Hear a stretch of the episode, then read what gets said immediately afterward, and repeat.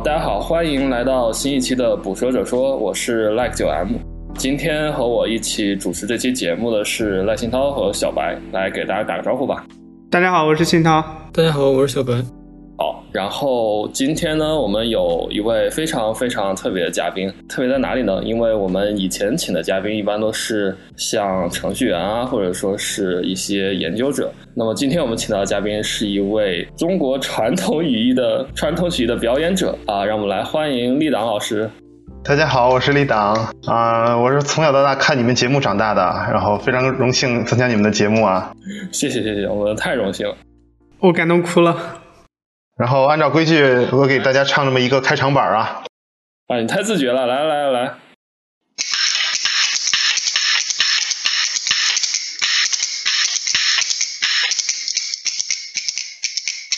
小白兔白又白，两只耳朵竖起来，爱吃萝卜爱吃菜，蹦蹦跳跳真可爱。谢谢大家，谢谢大家，不占用大家太多的时间了，就是一个小段儿。好好好。捕蛇者说：“有史以来的第一段快板，很荣幸，很荣幸，挺好，挺好。然后我的另一个身份呢，就是 Hedgehog Lab 的创作者以及主要贡献者之一吧。现在是的，Hedgehog Lab 也是我们今天要聊的主题啊。那么我们就事不宜迟，把时间交给李党吧，来先给大家介绍一下什么是 Hedgehog Lab。啊，Hedgehog Lab 就是一个。呃，用官方的描述来说，就是一个开源的，呃，完全跑在浏览浏览器里面的，支持矩阵和符号运算，并且有 GPU 加速，并且支持 LaTeX，支持 Markdown，还支持数据可视化的这么一个科学计算的工具，而且是完全在浏览器里面的，而且是完全开源的。就是大家如果喜欢用的话，可以就直接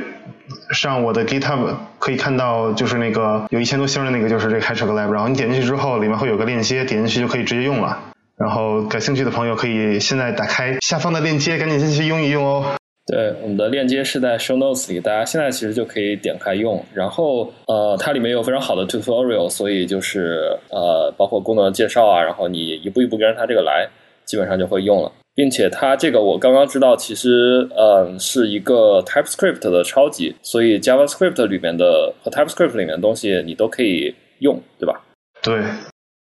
实际上语法就是完全的，就是呃，Babel 支持的呃 JavaScript 加上那个 Stage Zero、Stage One、Stage Two，就是那个所有的一个 preset，加上 TypeScript，再加上一个 Operator Overload。那个 Operator Overload 怎么用呢？大家可以直接在教程里面看到，一个是支持矩阵的 Operator Overload，再有一个是支持 Symbolic Computing 的一个 Operator Overload。就是前者可以用大家用用来一些进行一些矩阵的分解呀，矩阵的运算呐，或者搭建一些就是表达式；后者就是直接可以用作就是符号运算，包括微积分呐都是支持的。第一次用在在在 JavaScript 里面支持了微积分，我觉得这个是一个挺挺值得说的一件事。我觉得符号运算那个功能确实挺厉害的，对。嗯，我可以跟大家说一说，就是我的这个想法是怎么来的吧。就是一方面是我发现 JavaScript 生态里面并没有一个给大家舒舒服服用的这么一个科学计算的一个一个工具一个环境，就是可能大家会觉得就是啊我要在比如说我要我要搭建一个神经网络 neural network，我可以用一堆函数就把那个矩阵呐什么卷积啊还有加减乘除就可以表达出来了。就大家觉得那个就已经很方便了，但是那个并不是舒舒服服的。我我的舒舒服服的意思就是说，像 MATLAB 或者是像啊 Python 或者像 C 加加的一些封装一样，就是支持一些 operator overload，就是你写一行，比如说你 matrix A 加 B 乘以 C 加上 D 的转置加上。比如说加上 e 的这个逆矩阵，你就这么写出来，支持 opera world 这个是一个很基本的一个一个需求，但是 JavaScript 里面并没有，就是导致很多人不喜欢在 JavaScript 里面做这些运算吧。那么啊，我给大家提供的是一个环境啊，就是你可以用在 JavaScript 里面做这个运算，在浏览器里面，这个是一个啊舒舒服服舒舒服服的一个前提吧。那有了这个之后呢，很多啊以前在 MATLAB 里面的工作可以在啊，有很相似的语法在 JavaScript 里面就可以实现了，啊，这个是我的一个初衷吧。再有一个就是，我希望大家有一个就是像 MATLAB 和 Mathematica 这种东西啊，安装起来是实际上是非常巨大的，然后也他们也很昂贵，然后 Python 这些东西呢，呃，配置起来有的时候又很麻烦，所以我希望给大家一个就是一个傻瓜傻瓜开箱即用的一个打开浏览器，然后就可以直接输入代码然后运行的这么一个科学计算的一个环境。这个其实是目前看起来是有一些替代品，不过那些替代品的那个做法都是在后端有一个 Docker 或者是有一 container，就是帮你完成这些运算，然后再给你传传输过来。那么在浏览器里直接运行的这个目前是啊。有一些吧，但是那些都不好用，而且用起来非常麻烦。比如说，有一些人试图把 Python 或者 Julia，然后编译到这个 WebAssembly 上面，然后在你的浏览器里运行，那个实际上是，那个是可以可以用的，但那个东西你绝对不是不想多用那个东西。所以我也是给大家一个另外一个选择吧，就是出发点就是思考如何让大家舒舒服服的用 JavaScript 在浏览器里运行，这个是我的两个初衷吧，基本上是。对，然后呃，其实立党刚才也差不多稍微聊了一下，就是他为什么要写这个 Hedgehog Lab。嗯，我们是在提纲里列的是先打算从呃 Python 和科学计算这方面来聊起啊。因为我们毕竟是一个 Python 的节目嘛，然后 Hedgehog Lab 从某种程度上也可以说是 MATLAB 和像 Python 里的 NumPy 啊这些库的一个竞争者，对吧？所以可以请李长先介绍一下 MATLAB 以及 Python 在科学计算领域是如何走向成功的。好的，实际上呢，最近大家很多人看到那个 MATLAB。对于哈工大的一个制裁啊，就是注意到这个问题，就是 MATLAB 实际上它的发展是一个很偶然的一个情况，就是它的主要作者，嗯，就包括 MATLAB，包括 Mathematica 都是大概是上个世纪七八十年代的时候。然后他们自己做的一些东西，MATLAB 最早是用在教学里用的一个矩阵运算工具啊，因为当时啊大部分人都是用一些类似于 BLAS、LAPACK，就是主要是用 Fortran 和 C 语言来来进行一些科学运算。那 MATLAB 给大家一个环境，就是说你不用安装，不用编译，然后打开就可以运行，这个是一个对于学生和这个科研工作者来说是一个特别好的一个东西啊。那他们看到了商业价值，然后就把 MATLAB 越做越大，越做越大，加入了其他很多 engineering 领域里面的一些。库啊、包啊之类的，就是现在做的非常成功。MATLAB 和 Mathematica 还有一些 Maple，在上个世纪的时候，基本上是我印象里是没有什么竞争对对手的。然后在两千年左右的时候吧，应该是一九九几年的时候吧，NumPy 出现了，然后逐渐因为啊社区越来越倾向于 NumPy，越来倾向于 SciPy 这些工具吧，所以现在看起来就是啊 NumPy 基本上成为一个在 Python 中的一个呃科学计算的一个事实上的一个标准了吧，基本上。就是无论你用什么库，都是绕不开 NumPy 的，对，基本上是这样。然后，然后。如果再多说一点，就是其实我也是 OpenCV 的一个长期的用户啊。然后我用 OpenCV 的最早的时候，差不多就是二点几的一个时代。但是啊，我也知道 OpenCV 一点一点一点几的时代是一个什么样子的。就是它那个时候好像是完全是用纯 C 的一一堆函数，然后输入输出都是指针啊，那个那个时候非常的不舒服，不好用。然后 OpenCV 二点零的时候呢，这这就支持了很多 OOP 的一些设计，包括啊矩阵呐，包括一常用的一些工具都是 OOP 了，就开始就就非常舒。舒服了就，然后那些以前的 C 的 API 呢，就逐渐的 deprecated，就逐渐的不用了。然后我印象里，我不知道对不对啊，但是 OpenCV 三点零的那个 Alpha 发布的时候，是它首次支持了 Python，然后支持了呃 NumPy，然后那个也是我第一次知道的啊，原来还有 NumPy 这么好用的东西。然后，然后在 OpenCV 三点零之后吧，就很越来越多的人把自己的 image processing，就是传统的 image processing 的工作，逐渐转移到了。Python 中，因为 Python 和 NumPy 实在是太像了，就大家不想再写 C 加加了。因为大家知道 OpenCV 那个每次的那个 prebuild binary 都是一堆的那个 DLL 或者是 library，然后如果你在 Visual Studio 里面用这些东西，真的是特别麻烦，你就要一个一个把那些 header file 一个一个 copy 到某个地方，然后用手把那个 lib 文件、把 DLL 文件一个一个放到他们需要的地方，就就很麻烦那个那个东西实际上，然后你自己编译又很麻烦，所以啊，实际上我觉得就是嗯，OpenCV 是一个例子吧，就是说大家。越来越愿意用 Python 来进行科学计算，而且真的是太香了。然后对，然后我印象里我读到的有一篇 NumPy 的 paper，就是好像是说他们是在两千年左右吧，好像是一点零的版本，这个我不记得不太清楚，但是确实是它要比 MATLAB 和 Mathematica 要差不多晚二三十年的时间吧。然后，然后直到 Python 变得火了以后，然后 NumPy 这些这些库才变得特别火了起来。然后它的因果关系，不好意思打断，它因果关系是。这样的吗？就是是因为 Python 先火起来才带动 NumPy 的吗？我怎么感觉是因为 NumPy 和就是 SciPy 这些东西的存在给 Python 续命了呢？我觉得相辅相成吧，相辅相成。嗯。对，因为本来其实 Python 只在只在 Web 和一些就是运维领域用的比较多嘛，然后后来就是这这两方面，尤其是 Web 领域，可能其他一些语言进来，然后 Python 的份额就受到了一些影响嘛。然后，但是后来机器学习逐渐火了之后，大家发现，哎，Python 里还已经有这么完善的一个就是数值计算的生态了，然后在上面构建各种机器学习的工具都非常方便，所以我觉得，就某种程度上，我认为是算是给 Python 续了一命。嗯，这么对，我也很认同这个看法。反正就是相辅相成，相辅相成吧。我觉得就是，嗯。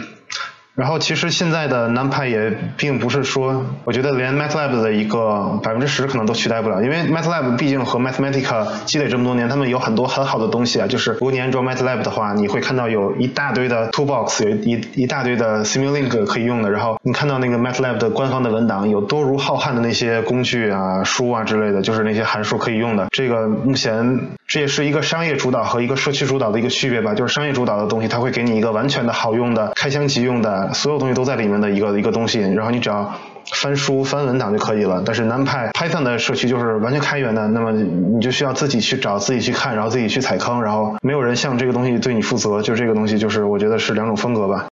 就各有利弊了。对，包括最近两年看到的，就是 MATLAB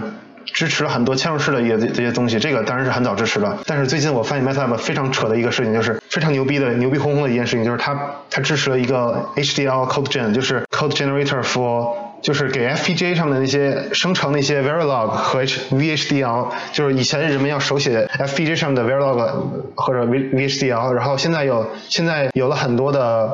更高级的一些。High level synthesis 或者是一些就生成这些的工具吧，然后你们也知道 Risk Risk Five 里面最近就是国科大他们用 Chisel 和和 Scala 在写那些 Risk Five 的工具，但是 MATLAB 它已经支持把 MATLAB 那些所有的数值运算的工具直接生成 Verilog VHDL，就是我觉得 MATLAB 已经今天是一个庞然大物的一个巨无霸的一个东西，就是力量近乎不可战胜。是对，但它就是毕竟是一个商业软件，所以它不是免费的。然后可能对于某些人来说的话，还是会略贵一点。而且就是它这种，嗯，我不知道你同不同意啊？就是它算是一个比较封闭的生态吧。然后可能不是特别容易和其他的一些东西，比如说云上面的一些基础架构来结合起来。所以，对。实际上不只是这样，就是开源社区的那些短板，可能商业社区上都没有。但是开源社区那些长处，商业社区封闭的商业社区也没有。比如说 machine learning，现在大家都在，大家基本上都用 TensorFlow 或者 PyTorch 或者 Keras 这些的工具来写。那 MATLAB 实际上比他们要差一大截。比如说，呃，他们那些库都支持了 ONNX，但是 MATLAB 连 ONNX 在前几个版本里都支持的不完全，就是。你要是用做 deep learning 的话，MATLAB 是很多很多最新的东西就不支持了，这个东西真是让人很很难受。呃，像信涛和小白，我不知道你们做不做这方面的工作，因为我做的比较少，其实。嗯，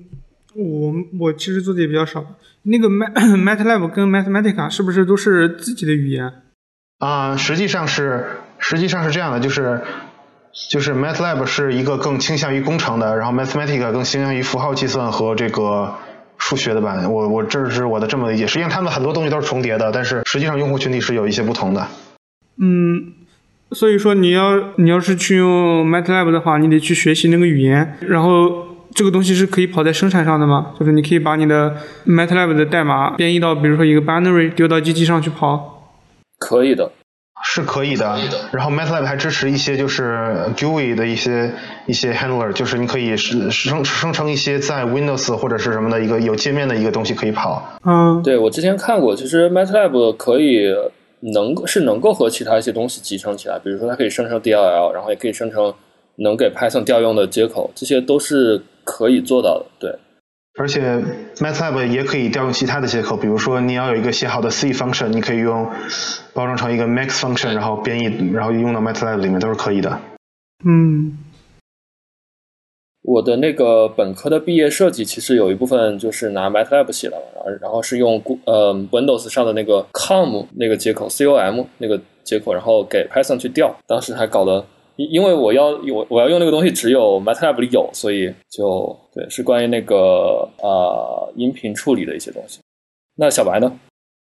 不太多吧，MATLAB 只是跟我朋友混那个数学数学建模的时候用过一点，我也只是单纯的用它来读一下代码，没用它来写。然后我周围的大多数其实也是毕设的时候用的，因为我本专业是学机械的，他们很多是通过这个 MATLAB 来做一些数值分析。然后包括我现在那个导师，他手底下还有一个其他的项目，也是在做这方面的东西，用的也是 MATLAB，但是我其实用的不并不是特别多。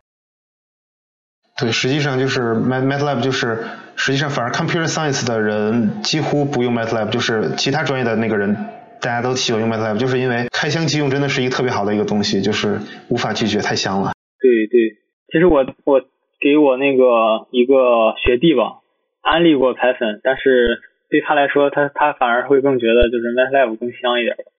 对，正好聊到下面这个话题，就是呃，就我们大家都觉得 Python 是一个非常适合初学者的语言嘛，但其实立党觉得可能并不是这样。然后我们让他来介绍一下为什么。好的，我今天给大家讲一个故事。这故事就是一些很聪明的人，他为什么被 Python 劝退了？就是他们要入学习第一门编程语言，大部分的情况下都是要学 Python，但是实际上 Python 的课大部分都是先教你 print hello world，然后 for 循环 if if if statement 这种东西。那实际上他们第一件事是要安装 Python。然后他们都用 Windows 的笔记本，然后就一步一步，下一步，下一步，下一步，下一步，下一步，然后就就完了。他们以为那个就完事儿了，就可以就可以了。然后他们点打开了一个啊 CMD，然后开始运行 CMD，然后输入 Python，然后他们发现那个 Python 不在里面，然后他们就开始就疯狂了，就开始花真的是花一天到两天的时间去思考这个问题，为什么我的 Python 运行不了？然后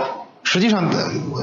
对于你，可能对于你们来说，这个就是就是连想都不用想的问题，就是你把那个加到那个 system of variable path 里面就可以了。但是对于他们来说，他们没有那个概念，不知道 Python 是什么，不知道源代码是什么，不知道 Python 安装在了哪里，不知道 command line 如何是调用 Python，然后然后读取那个呃原文件那个东西，对于他们来说真的是太难了。就是很就是有一个悖论嘛，就是。知道者悖论还是什么悖论的？就是你知道这个东西，你就会觉得特别简单。但是你不知道的时候，你连那些不知道的人是怎么思考这个问题的过程都是不明白的。所以就是学会了的，学会了的人是特别不理解他们为什么不能入门。但是真的很多人就是按照这个逻辑，就是啊，用了一两天的时间没有把 Python 成功安装上，然后没有成功运行第一行的 print hello world，然后就被劝退了。这个是真实的情况，而且他们不是傻子，他们是就是都是世都是世界前五十的这个名校，然后。本科生，只不过他们没有学编程他们没有接触过编编程，就是这个样子，就是很很可惜，这个事情是很可惜的一个东西，就是给大家一个开箱即用的一个东西是很很重要的。再有一个就是很多人并不是程序员，所以他们也不需要了解啊特别复杂的一些概念吧，就是什么是 interpreter，什么是原文件，什么是呃。那个什么 path，什么是这这个什么是 IDE？他们只需要一个东西，就是打开，然后写，然后看结果，然后他们只需要这么一个东西。实际上就是他们不需要赖以为生的话，就是只需要跑一个东西。实际上他们需要一个简单的这么一个东西吧。嗯，你说，你说你的。哎，我就是说我刚才想杠一下，就。为什么他们不在遇到问题的时候，或者说在安装安装 Python 之前去打开一篇教程呢？比如说如何在 Windows 安装 Python，那应该理论上就可以解决他们的问题，对吧？对，但是理论上他们还要搜很多东西，他们就是要搜很多的东西，但是搜完这个东西，你也不确定他们能不能看得懂。就他们可能要打开 YouTube 视频，然后一步一步做，才能他们才能保证解决这个问题。但是他们可能还有下一个问题，比如说他们打开了 Python 的，从在在那个命令行里面打开了 Python，然后他们需要输那个 for 循环，然后他们对不起那个东西，他们又要他们又要去搜索，就他们会遇到种种种种这样的问题。他们很多东西是不太能自己解决的吧？我觉得。再有就是他们没有那个概念，就是还是那个，就是他们没有 Python 的 exe 的这个到底是干什么用的，然后原文件是干什么用的，他没有这概念的情况下，他们理解不了那些很多答案，哪怕他们在 Stack Overflow 上面搜到了这些东西。是的，嗯，其实其他语言也有这个问题，我感觉当时我们学校在教 Java 的时候，然后我们那个 Java 的课都上到一半了，还有这个就是上到一半了那个学期，然后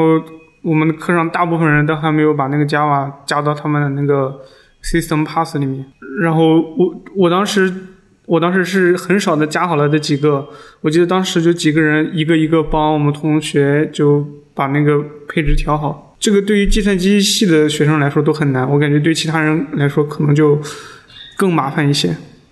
对，因为因为大部分人其实在就大部分人在大学前是没有接触过计算机，不要说编程了，就是说可能计算机的基本操作都成问题，最多你也就打打游戏。所以对，所以那个这偏偏题一下，就是 MIT 现在不是有一门课嘛，就是啊忘那个课名字叫什么，它就是教你各种工具的使用嘛，比如说一些像啊 Vim 呀，或者说 Git 呀，我不是呃还有一些就是一些命令行的工具吧。就相当于是说，你其实要学习编程的话，你不光是要学习这门语言的语法，学习怎么写程序，你是要学习这整套的环境，怎么把这套东西搭起来。所以这方面也是有一定的学习成本的，而它往往是被现就是传统的编程教学里忽略的。对对。对，其实我是想想提一个另外另外一个东西，就是啊，很多人其实学编程不是为了当程序员，而是为了解决一些生活里的问题或者是工作中的问题，所以他们希望整个整个技术站学习的总时间是最短的。比如说他们啊，打个比方吧，计量经济学的那些人，他们常用的有差不多有五六个工具吧。嗯。我觉得可以分成两类，就是简单的和难用的。难用的就是 R、MATLAB 和 Python。这个三个是他们普遍认为难用的。等会 MATLAB 怎么被归成难用的？你刚刚不是说好用吗？简，他们对于他们来说，对于他们来说最简单的是 SPSS、Stata 和 SAS 这三个东西。都没用过。这个三个东西你们可能不了解里面是什么东西，但是我很了解 Stata 这个工具，因为 Stata 的创始人就是在我们学校的一个一个人，就在学校旁边创业的这么一个东西。这公司非常小，但是它全世界的经济学家都会用 Stata 这个工具来分析他们的经济数据。这个东西连连编程语言都不是，就是安装上之后，然后有一个手册，有几十页，然后你都看完之后，你就会完全用了。他们会觉得 MATLAB 和 R 语言编程对于他们来说太太难了，Stata 是他们最喜欢的一个东西。以至于我听说 Amazon 里面的一些呃经济学家们会要求那他们的 Amazon 的 infra 的那些人把数据输出成 Stata 的数据格式让他们来用，就是因为他们如果有一个能半小时学会的东西，他们绝对不会花啊一周的时间去再去学一个新的东西，就是他们会有非程序员会有一个路径依赖，就是他们不想学新，真的不想学新的东西了。这个是很多人是。设计东西的时候应该考虑一下他们，但是他们实际上是被忽略了。然后他们会在很小众的商业商业领域里面去去用他们的那个软件。Stata 的那个软件一年好像一年好像要几千美元吧，好像是非常昂贵。像你刚才说到像呃这个叫 S 什么 Stata 是吧？Stata 这个软件它要看几十页的这种手册，那它这个学习成本也不低啊。但是它不需要了解很复杂的概念，就是你要是学。Python 的话，理解那些概念的是成本，对于对于他们的用户来说是更昂贵的，实际上是。嗯嗯，那你觉得这个和就是现在比较流行的这种趋势，就是所谓的低代码，是不是一个意思呢？低代码是我不太理解这个是什么概念，就是。嗯，低代码就是相当于是对你大致就是说少用代码吧，比如说很多东西都是啊。是不是不是可以理解为就是所谓的呃 function as a service，就是一种低代码，可以这么理解吗？新涛，我也没听说过这个概念。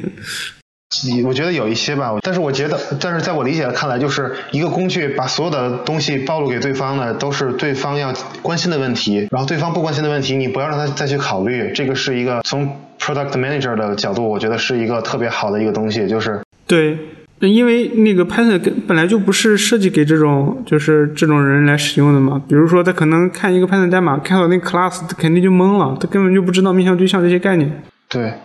像 Pipe 这种东西，很多人就就就直接懵了，就。对。那是不是可以这样说？就是因为我们我们就你刚才列的一些好用的工具啊，它基本都是图形化。那是不是可以说，就是对于非计算机专业的人来说？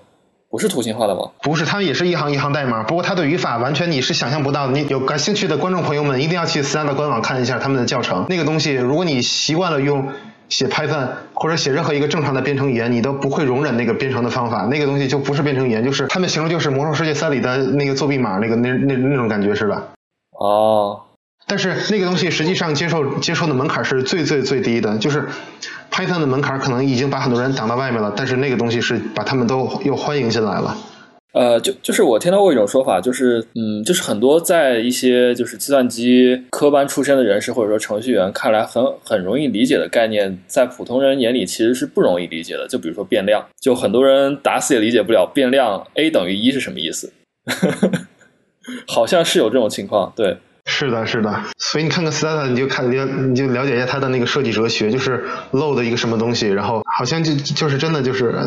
抽象到一个非常一个难以难以理解的地步，那个东西，就是如果你有了变量的概念，你反而不不能理解 Stata 这个工具到底是怎么设计的，这个真的是特别是的，就是另一套的思维方式可能对。然后其实 Python 的手脚架实际上我觉得已经很麻烦了，就是那虽然你说可以。Pip install 什么东西，或者是 conda，或者是 requirement dot dxt 这些东西都已经可以管理的很好，但是我觉得就是把所有东西都放打包成一个东西，一个产品给大家用是最好的。如果不行的话，我就是我的另外一个想法就是，如果用户需要安装一个库的话，我我的我在 Hedgehog Labs 里面要实现一个东西，就是他们 import 进来一个 library 的时候，他们应该是用 URL 而不是。从一个另外一个东西去直接像 pipe install 一样，这样这样的话，那样的话反而也会给他们带来一些困扰吧。嗯，嗯，现在好像 Deno 是这样做的吧？除了 Deno，还有其他是有这样做的吗？import URL？Go 不也是直接一个 GitHub 的那个吗？Go 是吗？你要是 import URL 的话，它是不是会牵扯到一个下在运行过程中需要下载这个库的？是的，不过因为他们是科学运算的，就是他们可以等十秒或者一秒钟都没有区别，所以他们可以等。哦哦，对，好像是这样。嗯，哎，照照这么说，那个 Java 应该也算是吧？Java 是那个把域名反写嘛，所以域名也是 啊，这不能这么说。但是它是要在本地的呀，我这个东西。是的，是的，你你说的是直接运行的时候就从那个 URL 下载。对，或者是我不知道你们最近用没用最近版本的 MATLAB，就是 MATLAB 实际上啊很多工具箱也是一个一个 GUI 的一个东西，然后一键点击，然后就可以下载下来就可以用了。那个其实也是很很好的。当然 MATLAB 还是允许大家就是下载一堆 M M file，然后放到一个文件夹里边，你叫你再去调用。不过就是他们都会给那些啊连文件概念都没有的那些用户，他们会给他们一一些一些方法吧，就是让他们很好的去用。我觉得这个是很贴心的一点，就是。一般来说，开源社区都不会给大家想这些方法，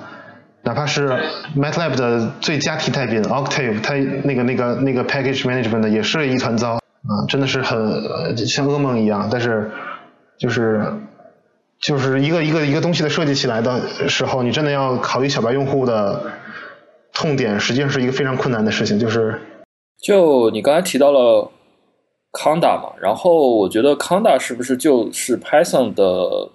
Python 里面比较符合你说的这种开箱即用理念的一个一套工具集？就因为它有自己的 Package Manager，然后你的所有的操作都是在它那个里面去完成，而不是用 pip install 什么的。然后写代码也是在那个里面去写运行什么，都是在那个环境里面，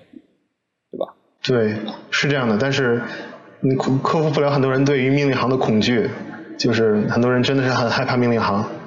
就是如果用熟的话，当然用那个是完全没有问题的。但是用不熟的话，很多人还是害怕命令行。可以理解，对。嗯，我有一个想法，就是假如说我是做一个商业的东西，那我肯定是用户越多，我赚的钱越多嘛。反正多一个用户我又没有成本，但我会赚更多的钱。但假如说我我是一个做一个开源的，那我感觉多个小白用户对我来说没啥影响。我还是做开源的话，还是比较希望能得到就是。比较厉害的人的那些认可，就是我希望很厉害的人来做我的我的用户，但是我可能可能是懒得去支持那些小白用户，比如说他他过来问你那个配不安装的一些问题。嗯，是这样的，就是好多好，我发现开源社区的大家其实都是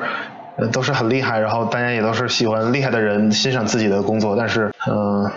我这个出发点就是不太一样了，就是我觉得好像小白用户需要一个这么一个东西，我就把它做出来了，实际上就是这样子吧。那我们就顺便接下来聊一下 Hedgehog Lab 的起源和初衷吧。嗯，首先 Hedgehog 的大家顾名思义就是刺猬，就是我最喜欢的刺猬乐队，就是去年我听那个乐队夏天，然后就还挺喜欢这个乐队，然后就顺便以他们的名字命名了这个这个项目啊，我真的是很爱他们。大家有机会的情况下去听一听乐队的夏天第一季啊，刺猬乐队，火车驶向云外，梦安魂一九霄。谢谢大家对于刺猬乐队的支持啊！然后，然后我最初的想法是我看到了那个，我其实对我其实对前是一个对前端完全不理解的这么一个人，就是完全不了解任何前端的技术。但是我看到有 Babel 这么一个东西，我觉得还挺有意思的。然后他们官网上提供一些就是一个 demo，就是你左边可以输入 JavaScript，右边就输入那个什么东西。然后我发现这个东西如果能支持，哎，等会儿，呃，稍等一下，那个 Babel 不是那个把 ES 六转成 ES 五的那个玩意儿？它也可以支持很多的插件。啊，就比如说呢？你当时看到的是一个什么东西？我我我当时看到的就是我当时看到的就是各种各样的插件嘛，然后我看到了有人写了一个 operator overload，因为 JavaScript JavaScript 所有的 operator 加号全都是变成字符串在加，这个东西基本上没有人用，所以需要一个 operator overload 让一个加号左边是矩阵，右边是矩阵，然后加起来还是一个矩阵，或者是左边是矩阵，然后乘以一个数字，它们结果是一个矩阵乘以这个数字，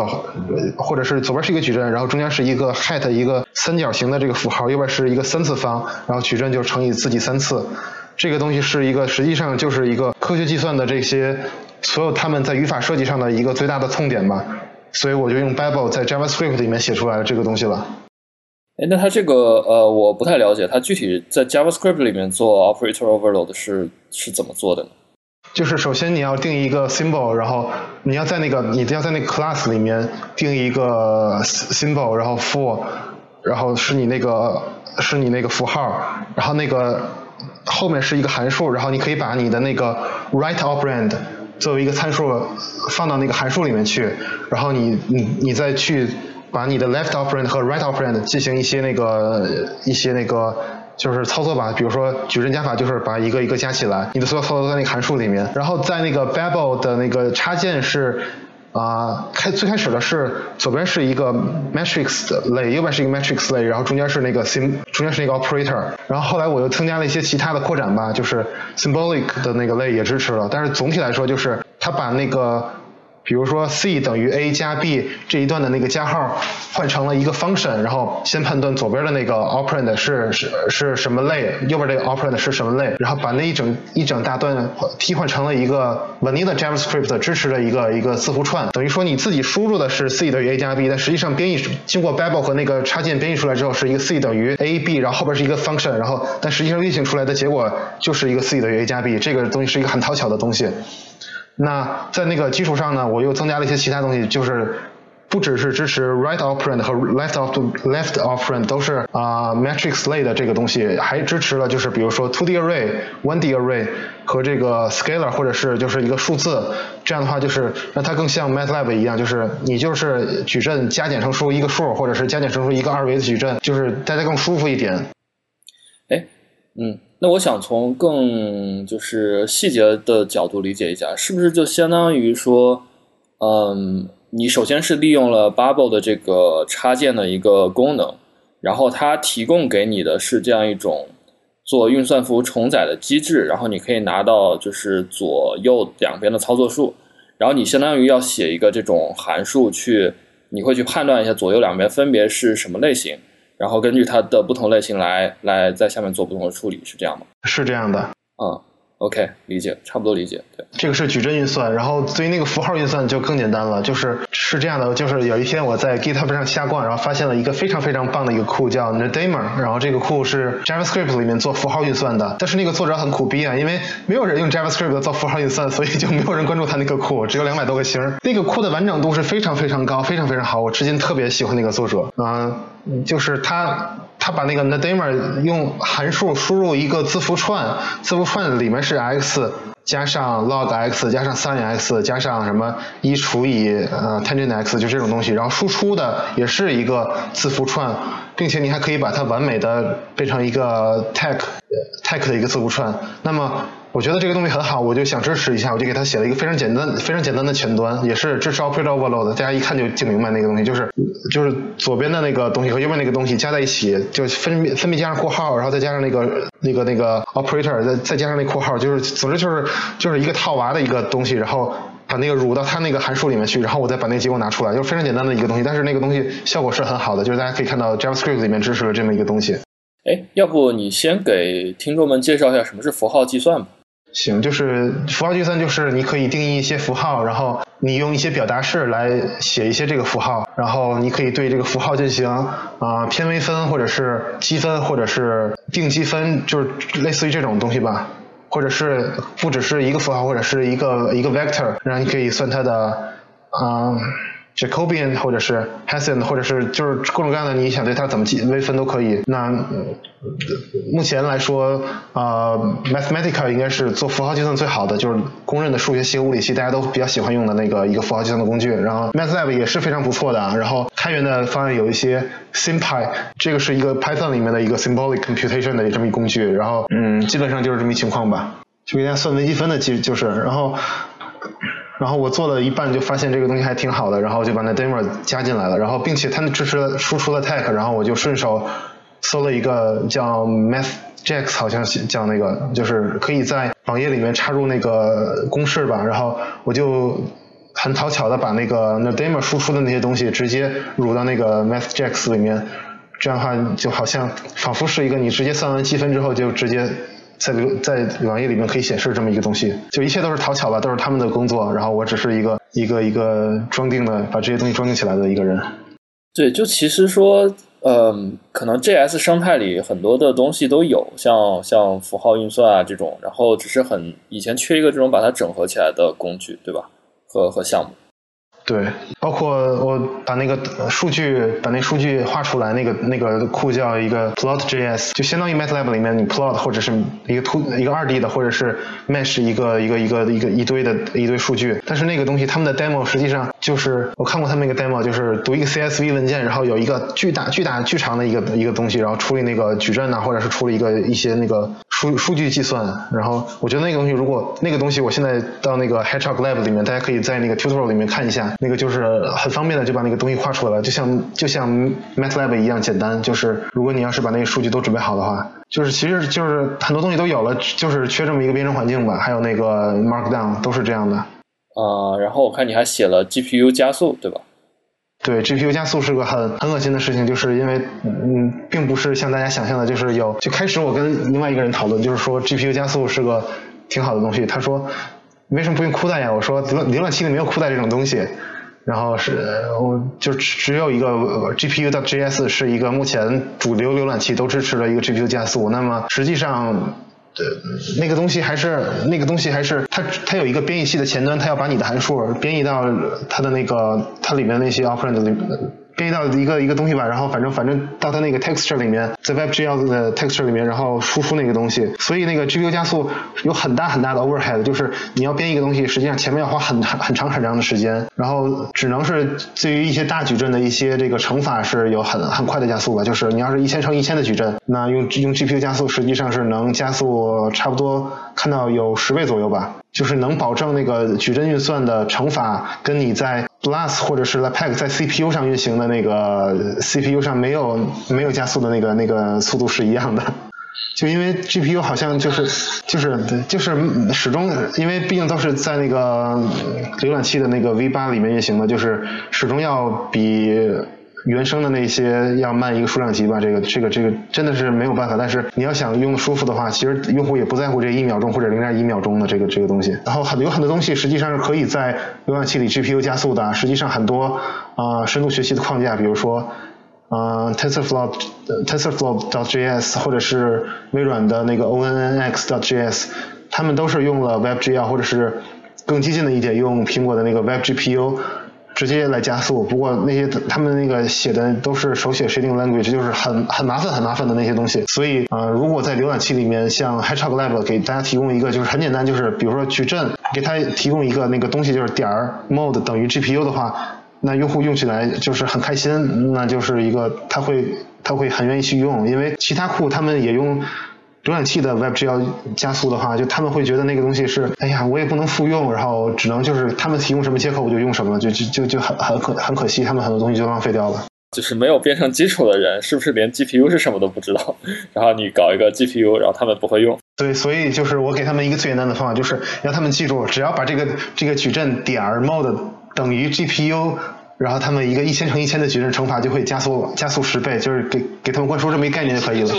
不，你这个就就像我昨天说的，你就应该直接做进去啊，你就不应该让用户选择，你就应该判断什么是最快的。所以这个是应该做的。但但我觉得对，就是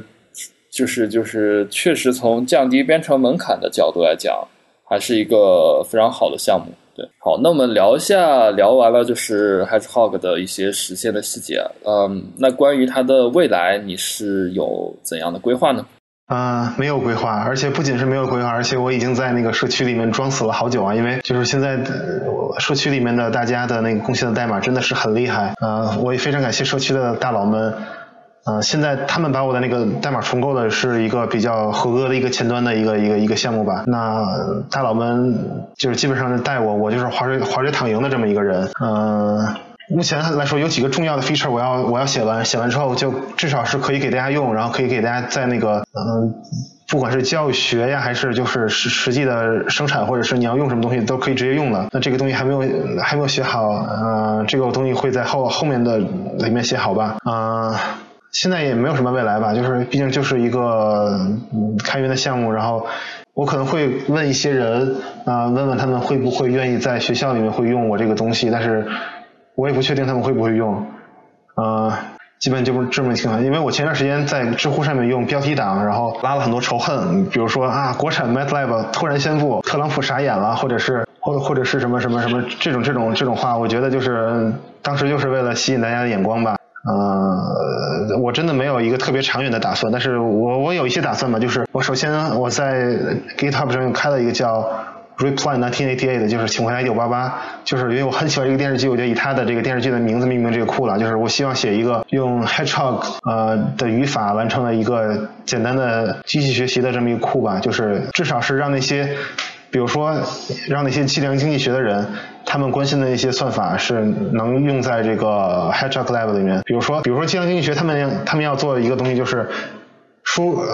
输入一个 CSV 的文件，这是里面是一个大的表，然后里面比如说这个年份，然后这个什么数，一堆数，然后他们需要一个跑一个最简单的一个 linear regression 或者是 logistic regression 的这么一个东西。那我会给写给写好一个给他们，然后让他们第一行 import 一个这么一个东西，第二行。把你们要的那个数，那个哪一行的哪一列抽出来，第三行跑一个 regression，第四行输出，我会给他们一个这么一个简单的一个东西，看看他们会不会接受吧。然后我觉得这个是一个，嗯，一个可能的一个一个方向吧，就是做一个开源代开源版的 Stata 代替 Stata 的原来一些用户。嗯，我倒从来没有想过代替那个 Jupyter Notebook 或者是 Colab，因为那些往往都是面向于那些计算量极其繁重的那些那些那些功能，所以基本上不太可能代替。但是我觉得以后有机会的话。会写一些嗯轻量级的计算，我觉得是可可以代替的，就是比如说就跑一个简单的一个矩阵呐，一些计算呐什么之类的，我觉得是可以的。啊，再有一个是可能会嗯写一些更好的一些能够复用的一些函数吧，就在 GPU 加速里面，因为嗯现在好像大家每个库都是自己写一个 GPU 加速，但是在浏览器里面的，但是实际上就浪费了很多人力和物力吧。希望大家都以后都在 Hedgehog Script 里面写，这样也会轻松一些。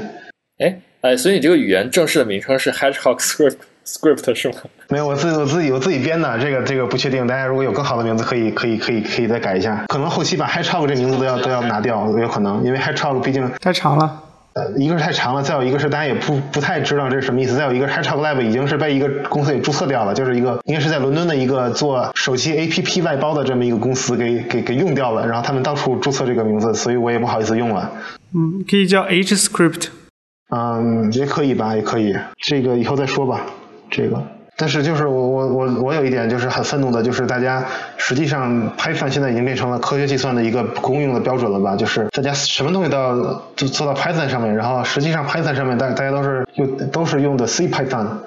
然后导致就是好像你要用 Python 就一定要兼容 C Python，就是一定要把 C Python 编译到另外一个东西上面，比如说把 C Python 跑到 WebAssembly 上面，或者是呃在各其他的那个这种 CPU 架构里面写。要完完美的兼容那个 NumPy 或者是什么什么之类的，我觉得这个是，嗯，你不能说不好吧？这个就是已经路径依赖，大家已经成这样，就是你要用的话，其实是这只有一个方法。但是我觉得就是大家可以想想一下，就是不一定以后都要用 Python 来来计算吧。就是如果有一些更好的工具，比如说 JavaScript 在浏览器里面，其实大家是可以考虑一下的。我觉得就是还是生态的一个问题吧。但是那个生态，那个生态有的时候反而是个累赘。比如说，你一定要支持 NumPy 的情况下，那 Mozilla 它它自己支持的一个项目啊，叫 Iodide，就是它把整个的 Python 放到了这个 WebAssembly 上面。那那个东西实际上它成功了，但是那个东西跑起来是很慢的。而且是你也不不太可能在那里面再再 import 一个其他的一个库，那个东西都很麻烦，就是为了兼容 Python。实际上让我觉得他们反而是有点南辕北辙的这个意思了。就他们本来是为了让大家在浏览器里做科学计算，但实际上他们为了让大家用而兼容一些东西，然后导致那个东西反而是更麻烦，大家不想用了。他们应该是也把 NumPy 和 SciPy 编译成了 WebAssembly，对吧？是这样的，但是再有一些其他东西，比如说用 SciPy 里边的一些 optimization 的一些东西，别人也打包成好了一个库，然后又发布到其他上面去。我不知道他们那个能不能用，我可以试一下。但是那个确实是有有一点慢，而且他们没有 GPU 加速，还是还看看起来还是 HighChalk Lab 更厉害一些。哇，厉害了我的 HighChalk Lab！其实我我有一个问题，就是嗯，前面已经介绍了一下这个呃这个东西的下限，然后我想知道这个东西上限是由什么东西决定的？就是你比如说我是它这个东西计算的速度是跟什么相关的？首先它的那个速度是跟那个 V 八里面如何优化这些相关的吧？我觉得就是呃有很多东西我 V 八里面的东西我也不知道，所以。啊，但是一我现在知道就是有一些非常小的矩阵，如果你做乘法的话，那个东西优化起来是非常快的，可能跟 V 八里面那些 caching 的一些策略是有关系的吧。然后如果你那个矩阵非常非常大，那他们没有办法保证那个那个东西完全在 cache 里面的话，那个那个会很慢。比如说一千乘一千的矩阵，它就你会发现它会慢好几个数量级下来，那这个就是一个性能上的一个问题。所以它里面的优化策略，现在我对我对于我来说是一个黑箱吧，因为他们也没有好像没有一个完整的一个文档，说是数值计算或者是二维矩阵这个乘法，他们他们是怎么优化的。但是我觉得这个是一个可以考虑的问题，就是说如果有他们给了更多的机会能去优化的话，我觉得优优化一下这些东西是很好的。然后再有一个就是 JavaScript 里面所有的数字都是呃六十四位浮点数，那这个东西占据内存很大，所以说内存也是一个大家的瓶颈，就是啊，比如说一万乘一万的一个矩阵，很可能就把很多人的内存给吃干净了，所以这个也是一个瓶颈。我觉得这个是两个上限吧，如果这个两个上限突破不了的话，很难让它跑一些负载非常巨大的一些矩运算。是，那我觉得。这两个问题感觉都不是那么容易解决。是的，是的，但是就是啊，轻量的运算呢还是可以解决的。比如说一一千乘一千乘一百的一个一个 data set 一个数据集，你跑一个啊 SVM 或者是一些小的一些模型，我觉得是可以的，就是速度不会很慢，而且用户毕竟他可以等，就是它不像那些就是那些啊。就他打开浏览器，他他他他毕他他毕他毕竟他如果他不会用 Python 的话，他只会用这个的话，他大概率对于这个速度上是会有一些容忍的。那么他就会一直一直在等，比如说跑让他让他用 MATLAB，然后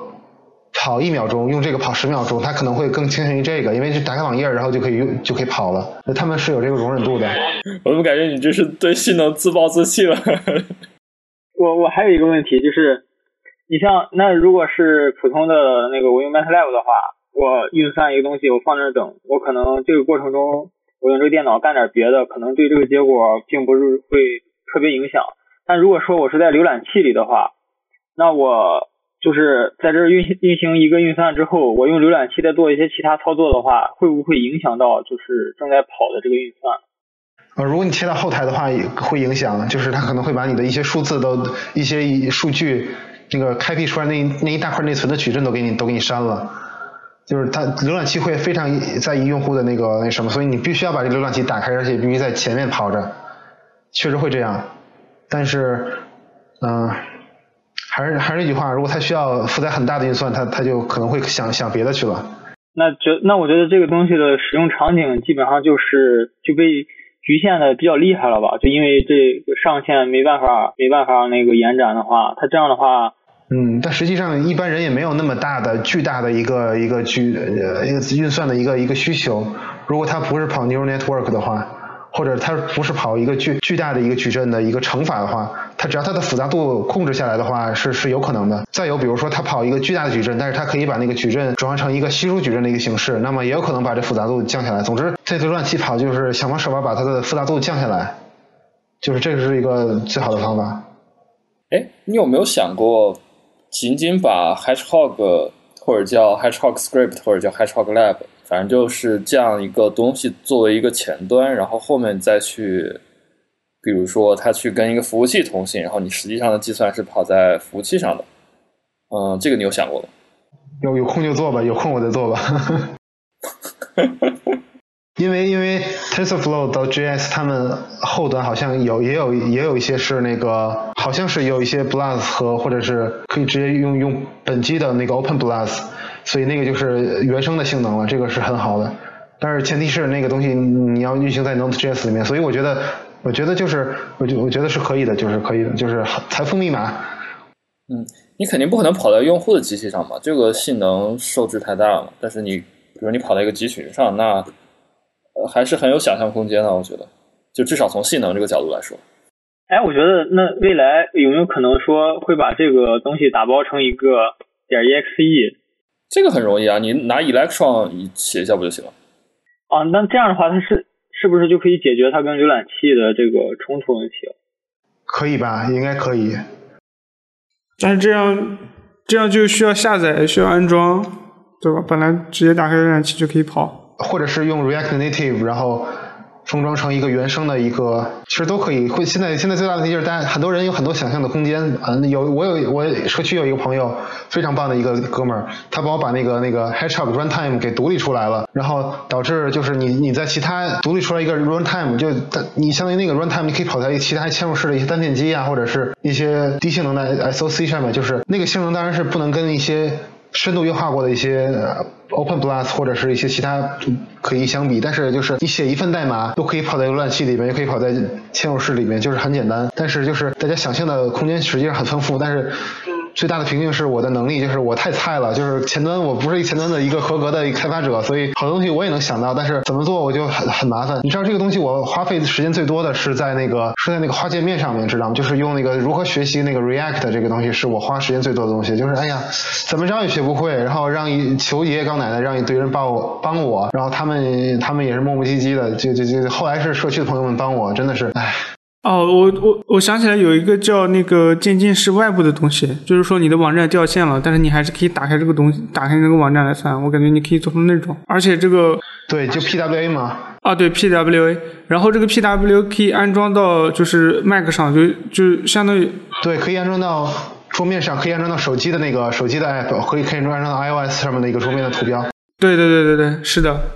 对，但是它有一个小问题，就是它的那个。PWA 的进展不是挺不尽人意的吗？那个其实还好，就是现在有一个比较大的问题，好像它那个好像就是 local storage，就是好像它好像只有主流主流的浏览器都只给你二十五兆的一个一个存储，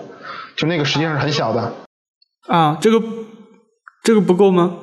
如果 TensorFlow.js 那个打包编译完之后的那个 JS 那个整个那个文件是它差不多就有几兆了，你如果要把那几个东西 cache 到本地之后，就就就已经不太够了，就已经。就浏览器这个环境本身还是有一定的限制，就感觉。呃不，整个浏览器给你的所有的功能还是那个 runtime，就是都是给给我一种就是在刀尖上跳舞的这么一感觉，就是只能拿它当黑箱，然后咱也不能往里边说让他们给咱干点什么东西，就是只能说您给我什么我我做点什么了，就这种。唉，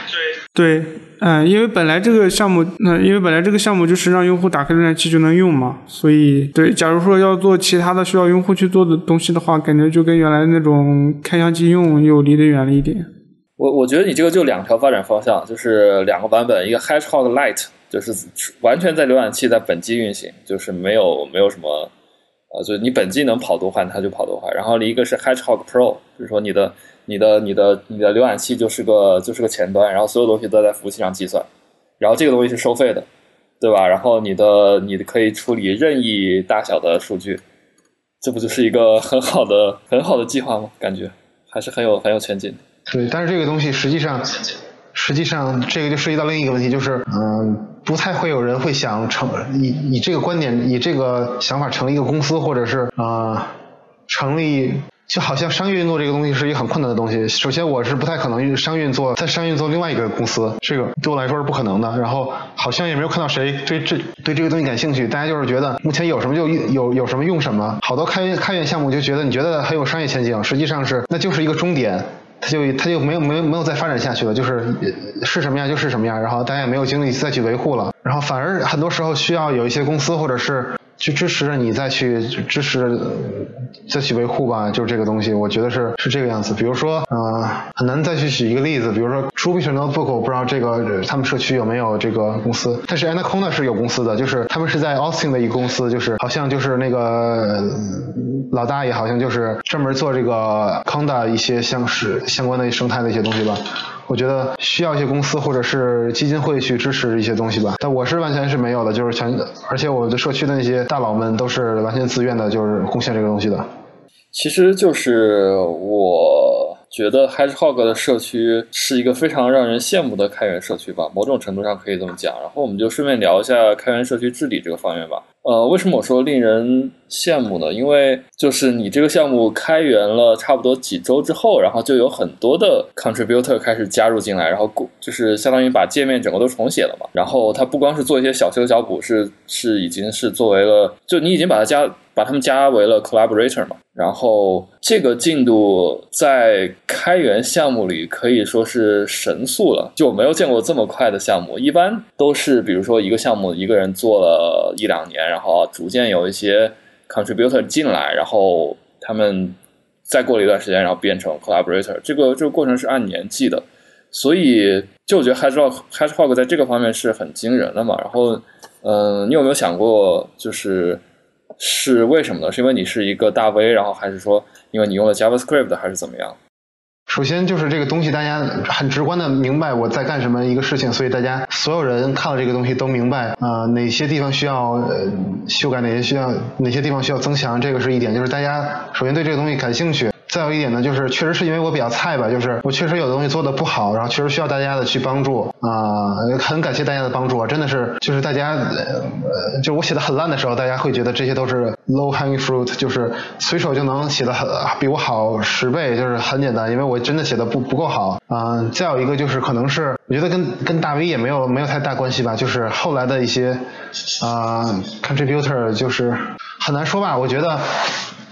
我觉得首先就是大家明白这个东西是是是是是是在做什么事情，大家就大家的这个想法是呃认可的，这个是很重要的东西。再有一个就是可能大家认为这个东西可能以后会有人用吧，就是大家会都多多少少花一些心血在里面。再有，确实这个这个是一个一个一个也是一个很少有人的一个领域吧，就是会科学计算的人基本上没有没有人愿意碰 JavaScript 那那一套前端那个脚手架，太恶心了。那会 JavaScript 的人呢，很多他不了不是很了解那个科学计算那些人他有什么需求，呃，所以中间这一条路就是呃这个东西是一个目前做的人不是很多的这么一个东西吧。就是有几个有几个人在做，但是他们又不，我觉得他们都不是合格的产品经理。就是他们从用户的体验角度来说，他们不够不够好，所以最后导致我的就是我把这个这个 compiler 和整个的这个这个 GPU 加速和这个这些这些东西揉在一起的这个东西的时候，大家会觉得这个东西是一个还不错的这么一个一个一个一个一个尝试吧。我觉得是还是大家的认可吧。我觉得。所以就是你是在呃，你是怎么决定把一个人加成 GitHub 的 collaborator 的？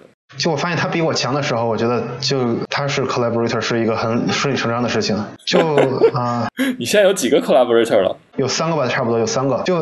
面包除外啊，那个那个霍森一个版本面包除外，他他虽然我加了他，但是他其实现在不是很活跃。他加了一些，他只加了一个 CI，因为他他有其他事情要忙吧。嗯，但是其他的人确实是，他首先也比我厉害，就是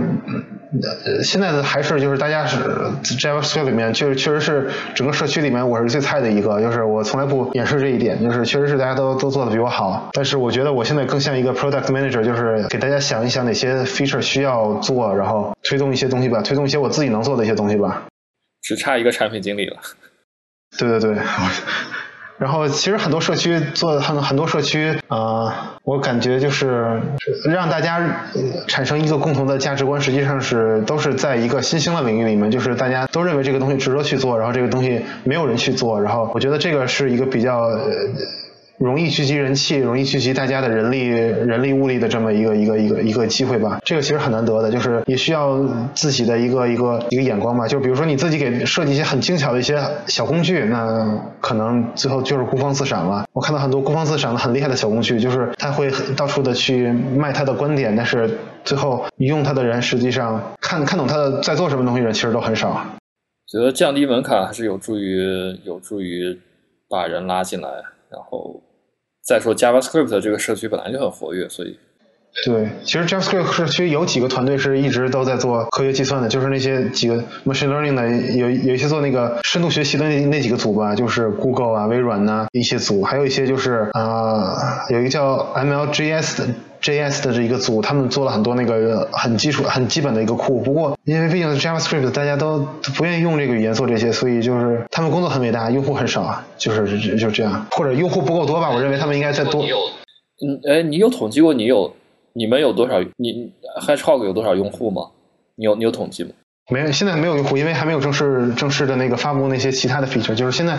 他们没有办法去在对他没有办法去在 Hedgehog 里面 import 一个其他的库，或者是有一些基本的那些 I/O，嗯，这些需要马上去写写，所以。听咱们节目的朋友们，如果你们对这个感感兴趣，或者是比如说你们想帮我写一些像那个 pandas 这这种那个 Python 的库，或者是呃一些 package dependency 的这些东西，加入我们，然后咱们一起写。好，突然做广告是吧？好尴尬。然后，然后呃，像就是我们其实也呃，我和信涛也有一些开源的库了，我不知道小白有没有啊？但是呃，有的话也可以聊一下。就是嗯，其实信涛之前在几期节目里也差不多聊过一些呃，他的 iRedis 库的一些治理方面的问题吧，比如说他觉得开的 issue 太少，然后就这方面，你听完立党的经验，你有没有什么新的想法？啊，呃，那个关于 collab collaborator 那个，就是一开始 DBCLI 他们想让我把这个库转移到他们的那个 organization 下面嘛，然后当时我给拒绝了，因为，嗯、我在贡我在贡献其他的一些库，比如说 CLI helpers，就是所有的 DBCLI 都会依赖的一个库，跟嗯 PGCLI、MyCLI。但是他们没有贡献 Redis，所以我就不想转过去。假如说他们跟我一起维护 Redis 的话，我就可以转过去。然后我现在是一个 collaborator 都没有，大家基本上都是提过一个两个的 PR，后来就没有再看了。对，就我我这边的感受也是类似的吧。然后我曾经就我的那个有一个库，嗯，PDIR two，然后它是曾经有一个呃 contributor 给我提了不少的不少的 commit，然后加了一些功能，然后但是它也嗯也也不是说就是很长期的有 contribute 吧，当然也可能是因为这个东西本身就比较完善了。但所以就是我现在其实不就是任何开源项目里我都还没有加过 collaborator，因为就没有人没有没有人 contribute 到能能作为 collaborator 的程度吧。嗯，所以对我还不知道这个是个什么样的体验，就是和其他人在一个开源项目上一起工作吧，可能应该是挺好的体验，我觉得。对，我觉得你们的那个就是已经很很完善了，所以就是，但是我这个知道，我我现在可能做了差不多不到百分之，我觉得按照我自己的 roadmap 来看，我做了不到百分之十吧，我觉得就是很多东西是嗯、一定要做的，然后我知道我自己已经。单独我自己是没有那个能力做做出来的，所以哎还是就是菜啊，就是菜是原罪，哎，好惭愧。就是我真的不好多 JavaScript 的东西，我就是一个一个问，然后一个一个的去去搜，然后也学不会，就是好多东西真的是这样，就我也很沮丧。哇，前端太难了，我也不会。然后我我发现就是啊、其实我更希望有更多有一些计算背景的人来来帮我去做一些，比如说啊、呃，或者是我希望我的项目能够跟其他的一些人的项目去合作，比如说像那些啊、TensorFlow.js 他们那个库，我觉得那个库很好，但是用他们的人很少，我希望能够给他们提供一个更好的环境，让他们的用户打开浏览器，然后哇一键运行，然后一键修改代码，那个那个是很酷的。你只要能做到能 import，他们不就可以集成进来了？对对对，但是 import 有一些问题，就是还是就是我菜不不知道怎么 import，我在我试着 import 一下，然后发现那个东西 Babel 会报错，然后 Babel 会有一个好像有一个无限的一个 costack 一个东西，我不知道怎么去解决，然后那个东西就就很麻烦，导致我想弄一个 preprocessor，然后自己弄一个自己弄一个 package dependency 的一个东西，就就很麻烦。那、这还是 Winter 之前说帮我解决，但是我们之前讨论了一些，但是他还没有来得及帮我啊，这个这个这个 Q 他一下，这个人只知道跟女孩子吃饭啊，真的是哎。我觉得比较比较难依赖别人弄吧，就对，可能对对对，其实是这样的，就是还是是这样的。然后啊、呃还有一些有一些 TVM，我他们他也他们有一个员工是看过我这个还好像还挺感兴趣的，start 了一下我的这个，我不知道能不能帮他们看看他们能不能合作一下。哇，你这完全是产品经理的思路啊！你就是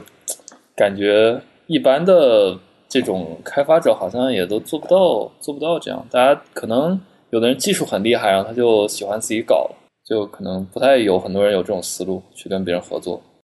嗯，毕竟就是我跟客户接触的就很多很多，然后就还有就是我接我我我遇到的那些编程小白也很多，就是我知道他们的痛点在哪里。就我本来就是一个产品导向的一个一个开源项目，就是不是一个就他们怎么爽我怎么来，他们他们想要怎么偷懒我怎么来，我基本就这样。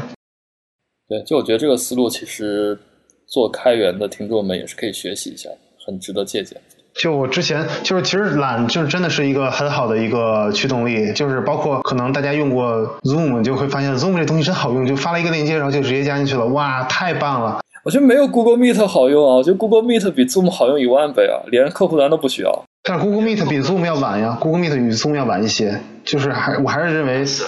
袁征是一个很好的产品经理，就是他他他他想到了这个痛点，就是发链接，然后来来开会，然后就就完了。还有包括 Overleaf 也是一样，就是大家写写写写写论文都是用 Overleaf，然后就是也是不要装那些很复杂的本地的 LaTeX 的那些工具，然后大家就是像写 Google Doc 一样写写论文。我觉得真的就是我的最后的目标 h a s h Lab 的最后目标就是发一个链接过去，然后然后有个代码，然后对方改一改，或者是保另存为一个，就像 Google Doc 一样，最好是能能能合作，然后写一些东西。我觉得这个是最。最好的一个一个一个一个一个想法吧。啊，你们还要做这个？嗯，理解。啊，对这个，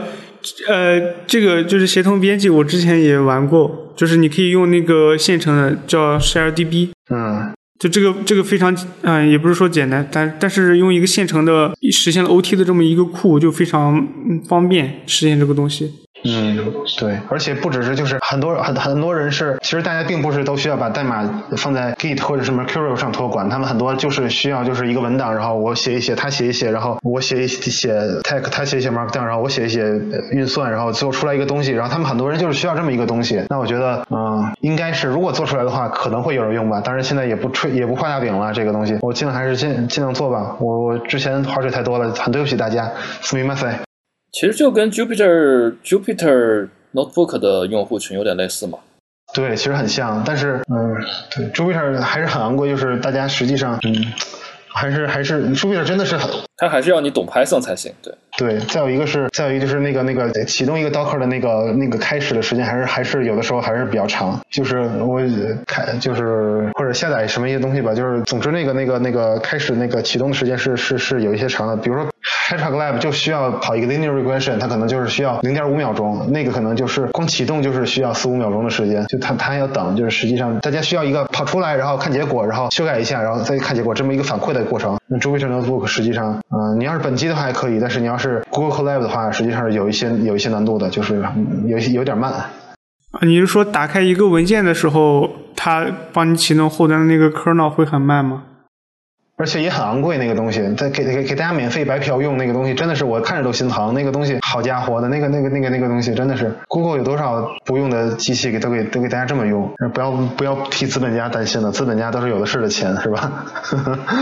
嗯，你说的 Google 的那个是，呃，Google 开了一个免费的 Jupyter 吗？就是你打开就可以用。对，Google Colab 就是它支持 Jupyter 的前。力量说那个是 Google Colab，对，类似于一个在线的 Jupyter 吧，你可以这么理解。对，我之前看过那个 Jupyter Lab，我不知道是不是他们搭了一套这个东西。比那个还要复杂一点，好像那个那个东西还还支持 GPU、TPU，而且我就觉得那个 Google 在后后端做那个东西应该也是很麻烦的。因为那个东西很很昂贵，所以它随时它随时会把你断掉。我感觉就是一堆 Docker，然后随时起来一个，然后给你用，起来也给他用，然后再给你断掉。我觉得它那个要比 Jupyter Lab 也还要麻烦一些。计我觉得计算真的是不是一个免费的东西，就是资本家从你给你免费用的一些东西的话，那么你一定是一个产品，或者是他一定会未来在某个时间呃从你身上再再拿拿点钱出来。我觉得这个是。嗯，所以所以你并不想成为资本家，对吧？只是你这个东西也并没有一个盈利的打算。我不是有机会我也想成为资本家，有机会的话我也想成为资本家，但是现在就是没有这个条件，没有这个机会，也没有这个资源吧。就我如果是我如果是真的是有一公司的话，可能会很多很多资源更容易去调动。但是现在一个开源的，就是大家都大家都很都很强，然后大家都有自己的想法，我很难就是说去让大家去做什么。就是我觉得那样的话反而很很惭愧，而且我都没跟大家见过，就是唉。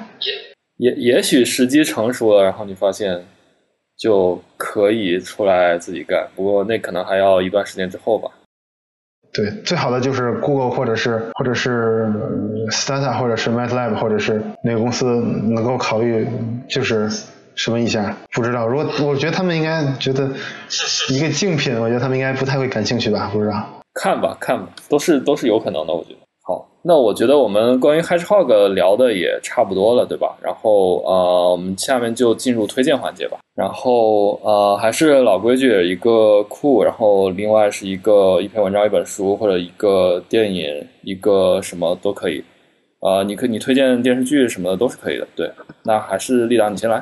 好的，那我推荐一个，好像我推荐一个不用，不是我太推荐的，就是一个叫叫 AutoCurves 的一个东西。我觉得那个那个那个作者是很很棒的。就是如果你对机器学习感兴趣的话，AutoCurves 就是相当于一个开源版的一个 AutoML，就是你在本机可以跑一个很好的一个模型，帮你跑出来一个。我不知道那个东西已经很名气很大了，但是如果有不知道的朋友，如果你想白嫖一个免费开源版的 AutoML 的话，AutoCurves 是一个一个一个很好的库。嗯，再推荐一个 Nerdema 吧，就是那个 Hedgehog Lab 的一个后端的那个符号运算的一个后端，那个作者真的是很棒，他写那个代码，一个好像有几万行的一个代码，然后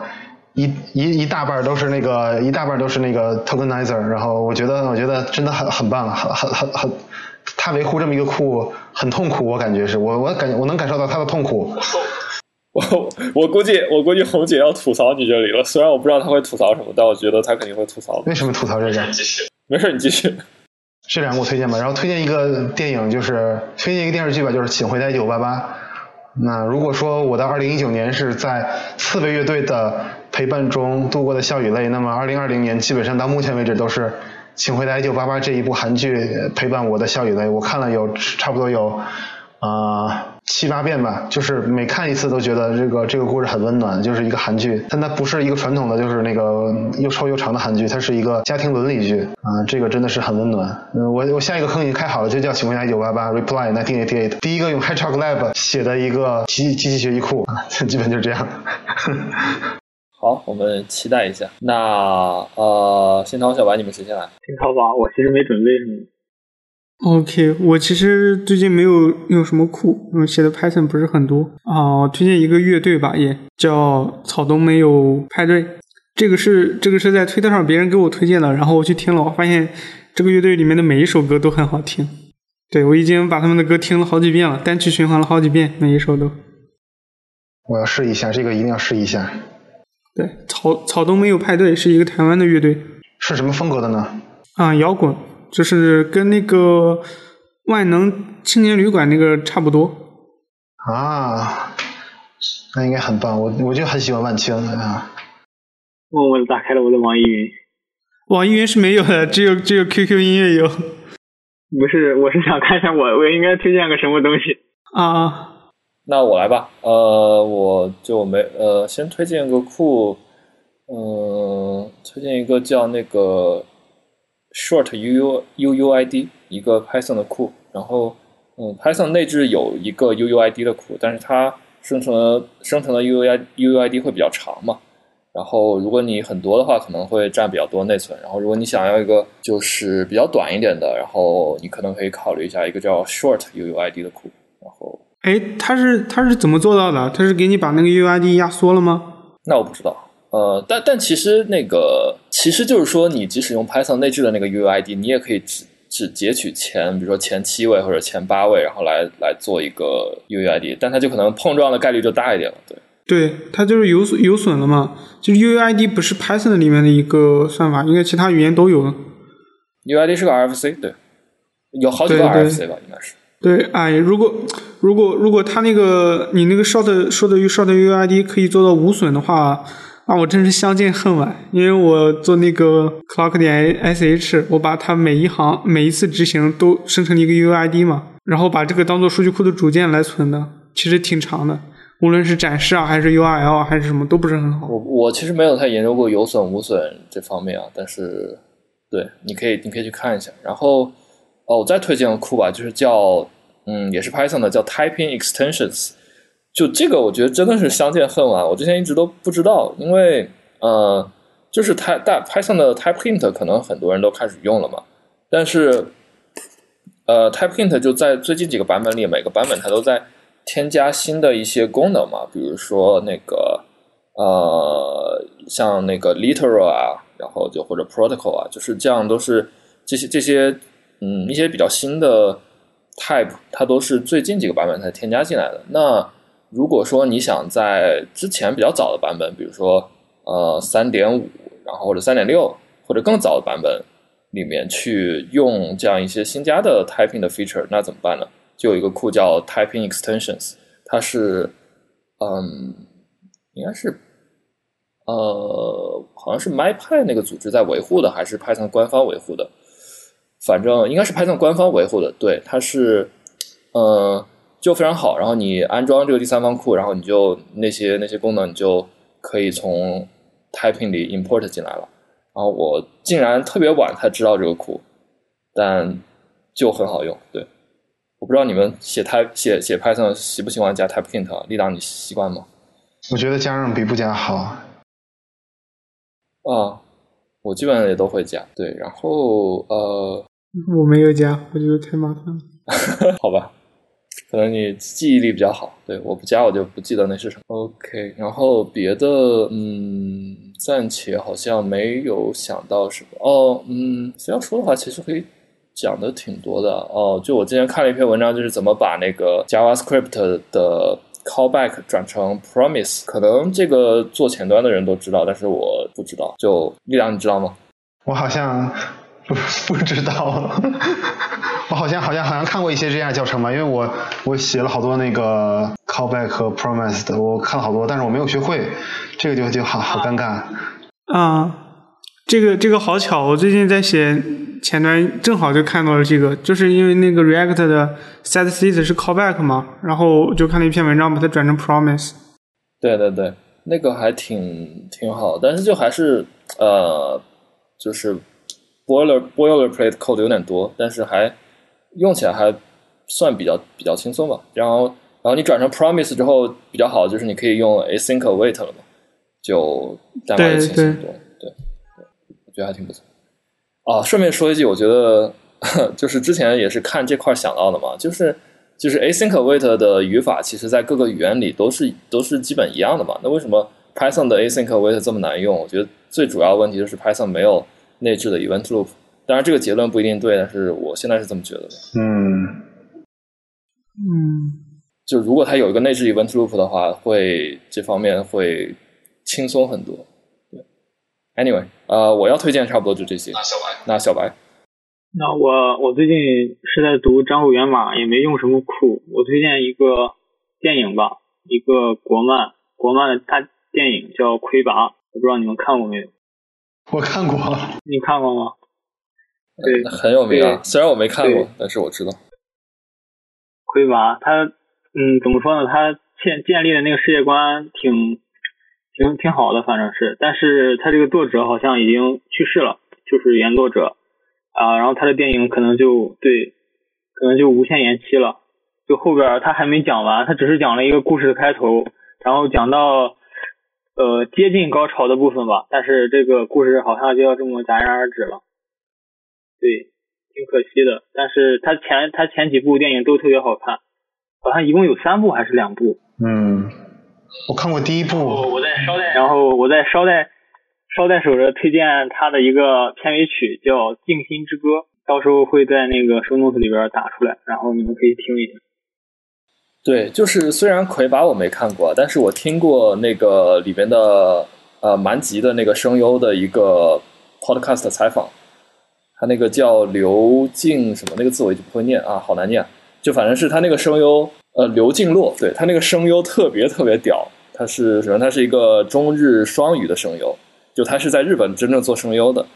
呃，是在那个青二 Production。然后，然后他还是一个漫画家，就他之前连载了一个他在日本做声优的漫画。我操，我觉得这个就屌翻天了，太厉害了。不过我看魁拔第一第一部的时候，我就很纳闷，就是那个。他第一部就是很明显的，就是给大家一开头，但是那个开头也是留的实在是不太完整，就是，就你知道他要做做后边，但是那个嗯，看完第一部你觉得意犹未尽，就是怎么就就这就完了，就就就这就是感觉，没想到就就就就没有了后边就。就对，后边就可能要无限延期了。其实我经常就觉得国产动漫还是，唉，不知道为什么忽然聊到国产动漫上去了，但是我觉得国产动漫还是，嗯，大家都是大大宇宙，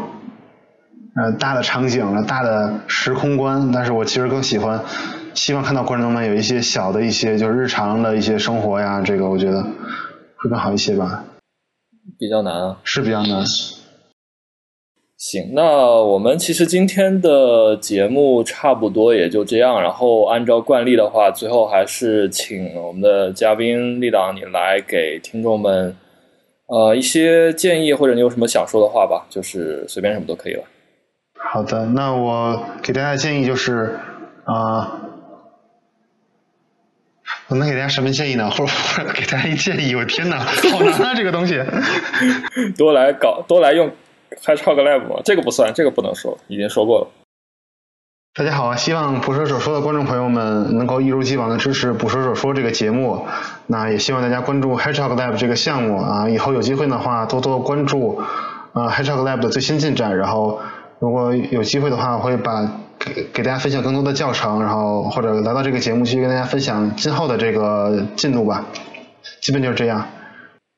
好。然后谢谢立党，然后也是，呃，感谢你来做客分享关于 Hedgelog 的一些新闻，呃，然后也谢谢信涛和小白，对，谢谢大家。然后，嗯，我们今天的节目差不多就这样。然后，啊，各位观众，再见，拜拜。好，本期捕蛇者说的播客就到这里，感谢您的收听。本期内容中提到的资料链接都会放到我们的网站上，我们的网址是 pythonhunter 到 org。由于我们主播的知乎账号被禁，所以以后的更新都不会再发布到知乎上，请您留意。推荐您使用泛用型客户端订阅我们的播客，也欢迎您关注我们的 Twitter，加入我们的 Telegram 群组和其他听众一起聊天。我们的 Twitter 是 Python Hunter 加一个下划线，Telegram 群组的链接可以在我们的网站上找到。我们下期再见。